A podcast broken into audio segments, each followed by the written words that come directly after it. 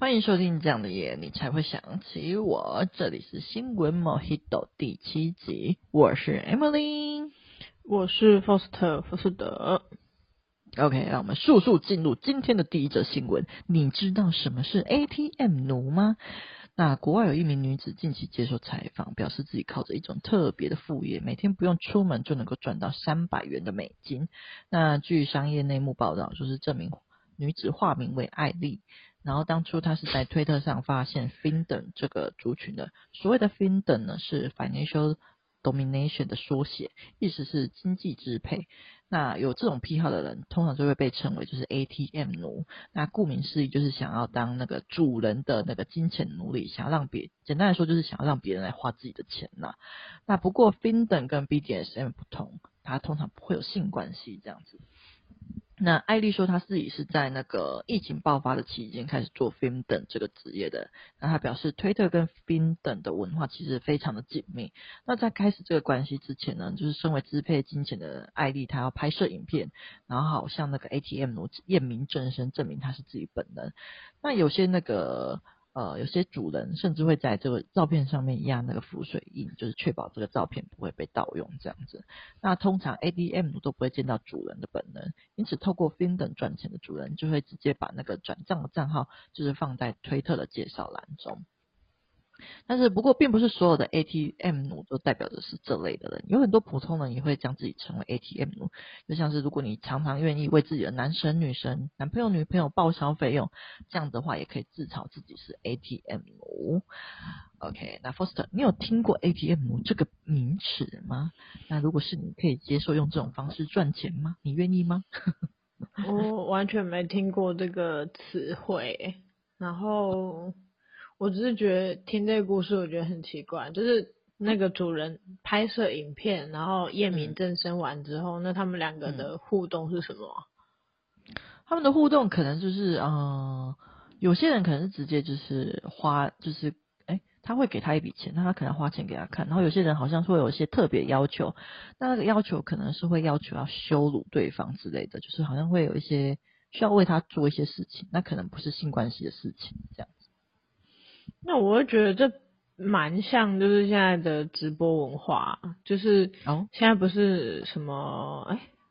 就很多网红，这也不算是网红，他就是很多的直播主，然后会开自己的一个直播那个频道嘛，直播平台，然后就会有很多人进来送火箭啊，送什么什么啊，然后但是那些东西就是它不会直接是台币，它会是以一个像是什么跑车的形式送给这个在就是直播的人的这个账户里面，我懂你。然后他会再去把它转换成台币这样子，但是你就会知道说那个东西等于多少台币。对。那我会觉得这 ATM 奴很像就是现在的直播的那些直播主的文化，因为他们就只是变相的。拿钱，因为他不是真的直接拿台币，但其实也近似乎是这样子的心态，因为他就只是把它再拿去换成台币而已。对，你是说那个？我说那个直播文化的话，对。然后我会觉得说这个 ATM 奴跟那个挺像。那如果说问我会不会用这样的形式赚钱，就假设说。可以赚的话，但是没什么问题啊。就是如果只是聊聊天啥的，就是，我是觉得没什么问题。但是如果说还要像你刚刚说什么羞辱人家还是什么，我会觉得好像怪怪的。好像并不是每一个都会，有些人好像只要付钱就是让他们花而已。但是有些就是我有查到，有一些其他的可能会有一些特殊的指令的这样的状况这样子。对，可能就是要看做的对，要看做的项目才能决定说我要不要做这件事情，就不能做违背道德良知的事情，也不能做违背我自己个人的事情。虽然说这个 ATM 奴你是说完全不会做身体接触的部分，对，但如果说还是会有一些疑虑在的话，就是还要撇除掉那些因素啊。那你呢？如果是你的话，你自己怎么看待这个文化，或者是你自己会不会用这个东西去赚钱呢？哦，我是前几天才刚刷到这个新闻，我觉得蛮神奇的，因为感觉这个名词其实好像已经出现很久，但是完全没有听过，完全不知道这种族群的存在，我觉得蛮有意思的。那不过如果是我自己要去做这个职业的话，就其实我是不太愿意，因为我比较不喜欢就是没有付出就直接接受别人给的钱啊。然后还有一点就是像我刚刚讲，虽然说他们会给你钱，但是有一些人其实也会有一些要求，希望你可以用什么特别的方式去对待他，可能不是性方式，但是这会让我觉得有一点压力啊，就是我会比较偏向只想要做我自己而已。那后来就是我其实有跟我那个朋友稍微聊了一下这件事情，然后就来分析一下这到底为什么会有这个 ATM 奴的那个状况的存在呢？那 ATM 奴就是因为他会借由其他人花他的钱而感觉到满足，可是不确定是什么原因而感觉到满足。那我们就讨论说，如果是性兴奋的满足的话，就他就这个情况可能比较偏向是一种恋物的行为。那如果比较是从其他的方面得到满足，比如像是放松啊，就是因为借由别人花钱会感受到放松、迷幻或脱离现实等等的状况的话，那可能就比较偏向是一种成瘾的行为。当然这些都只是假设而已啦，因为还真的没有认识那种真的没有认识 ATM 奴，所以如果其他听众有对 ATM 这个奴这个名词有比较就是深刻的理解的话，也欢迎来跟我们分享哦，看看我们就是看到底是怎么样的一个情况呢？因为其实真的是蛮好奇，就是为什么会借由别人花自己的钱而感觉到快乐呢？快乐背后到底是什么呢？其实我真的是蛮好奇的啦。OK， 那分享给听众。好，那接下来让我们进入了第二则新闻。那第二则新闻是发生在美国，那美国的阿拉巴马州。好长，为什么要为难自己呢？就说美国某一州就好了，又没有人会在意它是哪一州。就忍不住想要照着念，你知道吗？就美国的某一州，他有一个非裔的牧师叫詹宁斯，他今年5月的时候就帮邻居的盆栽浇水的时候，就被另外一名住户认为是可疑人士，然后那个住户就向警方报警，然后詹宁斯后来就是被那个上铐带走，就是留在监狱。那受尽委屈的那个詹宁斯在10日的时候，就是有在开记者会说明被捕的过程。他表示说，他当时其实已经有跟那个警察说明了自己的身份，可是警察并不相信他的说法，然后要求他出示证明，可是詹宁斯拒绝回家拿出身份证明。那当时的时候，他妻子跟那个其他邻居其实有看到出事，所以也有出来跟那个恳求警方将他释放这样子。那不过詹宁斯仍然被送到监狱，然后在缴交500元的保释金之后才重获自由。没过多久，针对他的指控就遭到驳回，毕竟他真的什么都没有做嘛。那詹宁斯委托的那个律师在记者会上表示说，按照那一州的法律来看，詹宁斯有权进入私人财产的土地，就是不需要应该他指的是邻居的土地，然后并不需要向警察表明自己的身份。那律师指出，就警方应该要加强法律的知识，毕竟这起事件从头到尾都不应该发生。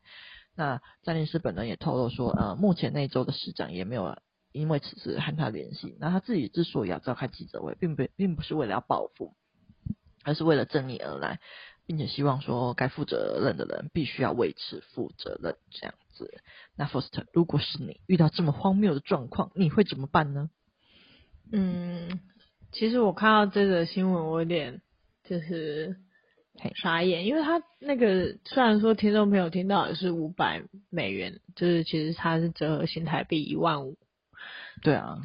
那他只是帮忙浇就是盆栽的植物，然后就获得了15000的罚金，以及就是在监狱的那个旅游团。那对，如果是我的话，就可能要看当时警察他是怎么想，因为我会觉得很奇怪，因为我不会片面的去看这个新闻，说人家告诉我是什么，我就相信是什么。我会觉得说，今天他会被判这么重，是不是有什么原因？这第一个点是，警察在抓他的时候，他有在新闻中表明说他不愿意出示他的身份证，我会觉得很奇怪。就如果说你可以出示身份证来表示你是一个良好市民的话，你为什么不这么做呢？然后第二点是，你的老婆跟邻居都已经出现了，那他们为什么不，就是假设可以用身份证躲过这个灾难的话，他们为什么不去拿？是不是因为你这个人有什么问题？然后第三点是，站在台湾的法律的话，因为我不管美国哪一州有什么法律，我现在就是以台湾的法律来看的话，如果就依照民法的话，这个人他未受委任并无义务而为他人管理事务，那他这个在民法上来讲叫做无因管理。然后其实这个民法来说，他算是一个多管闲事的人，然后就把他弄一个好听名字叫无因管理这样子。那如果是这样子的无因管理的话，好心浇水其实是不至于受到这样子的重罚的，因为在民法上来讲，他做的的确是邻居可推测他会做这件事情，就是邻居可以，你可以推测邻居会去替盆栽浇水，而你去替盆栽浇水，所以其实在民法上来讲你是不会有事，所以他在民事庭，在台湾的话是 OK 的，就是躲过这一劫。但如果他是以刑事庭的来说的话，他无故侵入他人住宅、建筑物或土地或船舰者，处1年以下有期徒刑、拘役或9000元以下的罚金；无故隐匿其内或就是请求你离开，你却仍滞留者，一同。所以这件事情在刑事庭来讲的话，他或许就真的会受到像美国某一州的那样子的刑法，就是在台湾的话，有可能他会受到拘役，也有可能会罚9000块啦。对，所以说，我是不知道美国，就是可能我们要确切了解这件事情的话，可能得要去查美国那一个州是不是真的法律没有判他，就真的法律可以允许他进入别人的私人领地，这是第一个点。那第二个点是说，好，那假设你真的可以进入别人的私人领地好了。如果我是他的邻居，我不会感到害怕。就是原来我的私人领地谁都可以进来啊，这是什么奇怪的法律啊？我会觉得很害怕，我也不敢待在那一州生活，我会马上搬去其他州，就是其他州是可以阻碍人家进来我的私人领地的。对，这是我对这则新闻的观点啊。虽然说我认为就是判得太重了，但是我也是反对他，但是私自的去帮别人的盆栽浇水，因为你已经踏入到我的庭院了，那是我的私人领地，我会视为你是危险人物。对，因为在外国是持枪是合法的啊，那如果我在国外，然后你又闯进我家的庭院，我会视为你想要杀我。对啊，了解，我是这样想的。OK， 那我个人的话，我觉得好像就是没有那么严重，然后再加上其实我之前有看到很多则新闻，就是就警察有过，就是美国警方有过度执法的情况，所以我个人是比较站在那个詹女士这边的，因为毕竟就是那个法律他已经判他无罪，就是说就是他其实因为我有看到说之前我看到其他新闻有说，就是他们其实在某些状况下其实并不需要向警察表明自己的身份，这是我之前确实有看到过的。那也确实就是这件事情就是被判出来的是确实是他是无罪的这样子，所以我会觉得说，那既然法律都已经站在他这边，那确实就代表说可能就是有可能就是那个什么警察就执法过度的不当执法这样子。那如果是我个人遇到这种状况的话，我可能就是会，如果那时候我有带手机的话啦，我可能就是会拿出手机来录影，然后说好没关系我就跟你们走这样子。那我觉得就像是他那个他不愿意交出身份证的这部分，我觉得有可能是，也有可能就是我个人的猜测，有可能会不会是说他内心过意不去，就觉得说明明就是没有犯罪，那为什么一定要逼我交出身份证呢？而且我其实也没有必要去出示这个证件。对，然后可能会觉得有种被羞辱的感觉嘛，对，就觉得你是不是因为看到我黑人，就是因为对我有这样的偏见这样子，所以就不愿意就是去出示证件。所以我觉得都有很多种原因的，可是我也蛮赞同 Faust 讲，就是会不会其实并不像我们就是片面就是单纯看到的那样，其实是不是还有些其他原因呢？我觉得也是有可能的，对。但是总体来说，我还是希望大家都能够好好的处理啦，对。然后至于那个报警的住户，我会觉得说，哇，天哪，有没有严重到这个地步呢？那之后我可能就是会好好去认识一下，就是身边的那个邻居，好好的敦亲睦邻一下，以防这个事件再度发生。到底是有多么严重？我不就是喷个水就马上报警是怎样？我又不是拿着刀拿着枪，我干嘛到底发生什么代志嘞？对 ，OK， 好，那这则新闻就到这边啦。那接着进入我们的最后一则新闻。最后一则新闻呢，是日本政府在7日将要松绑那个边境的管制，就是每日的入境人数可以从2万人提高到5万人，然后同时开放团体旅游的那个游客可以不需要有导游来陪同，那并取消开放102国的那个限制。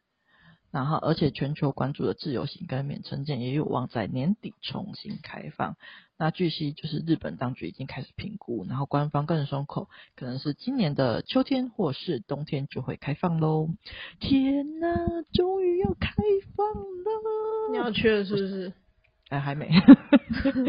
我想问的是，Faust，如果全面开放的话，你会冲出去吗？还是会先缓缓呢？如果我有这个预算或者是有这个规划的话，我是会出门的。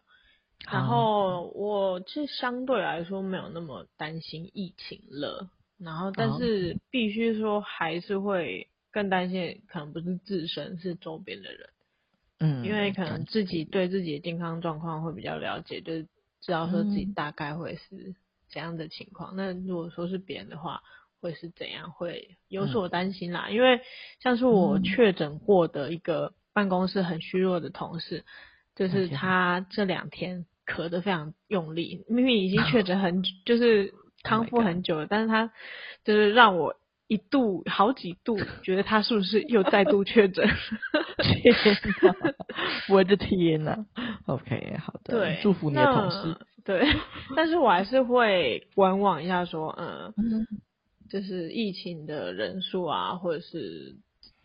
当时我如果想出门的话的整体的国际新闻，然后再去确定说我到底要不要出国。因为我觉得说要出国游玩什么时候都可以，但是健康是一辈子的。没错，真的。那如果是你呢？你还好吗？我很好。啊，如果那时候我有特休的话，我应该会想要冲出去。我在想，